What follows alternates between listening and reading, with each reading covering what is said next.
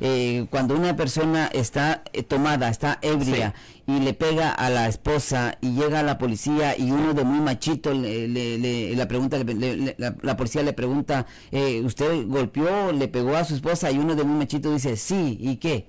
Ah, ¿Qué puede pasar? Oh, eso es horrible, porque en efecto eso es una admisión es una admisión de culpabilidad. Por eso me repito que tienen que guardar silencio. La cosa que si usted le pega a su esposa, si usted no le dejó ninguna marca, es un delito menor de violencia doméstica. Pero si usted le dejó cualquier marca insignificante, incluyendo cualquier cosita pequeña, eso ya es un delito mayor de violencia doméstica bajo el Código Penal de California, sección 273.5, que conlleva una pena potencial de hasta cuatro años en la prisión estatal. Y eso también es considerado un delito de mal carácter.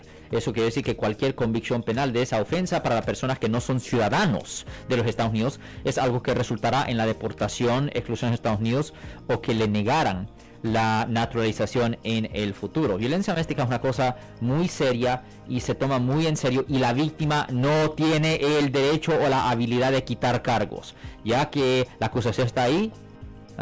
Se olvidan, se olvidan. Se olvidan. Si les gustó este video, suscríbanse a este canal, aprieten el botón para suscribirse y si quieren notificación de otros videos en el futuro, toquen la campana para obtener notificaciones.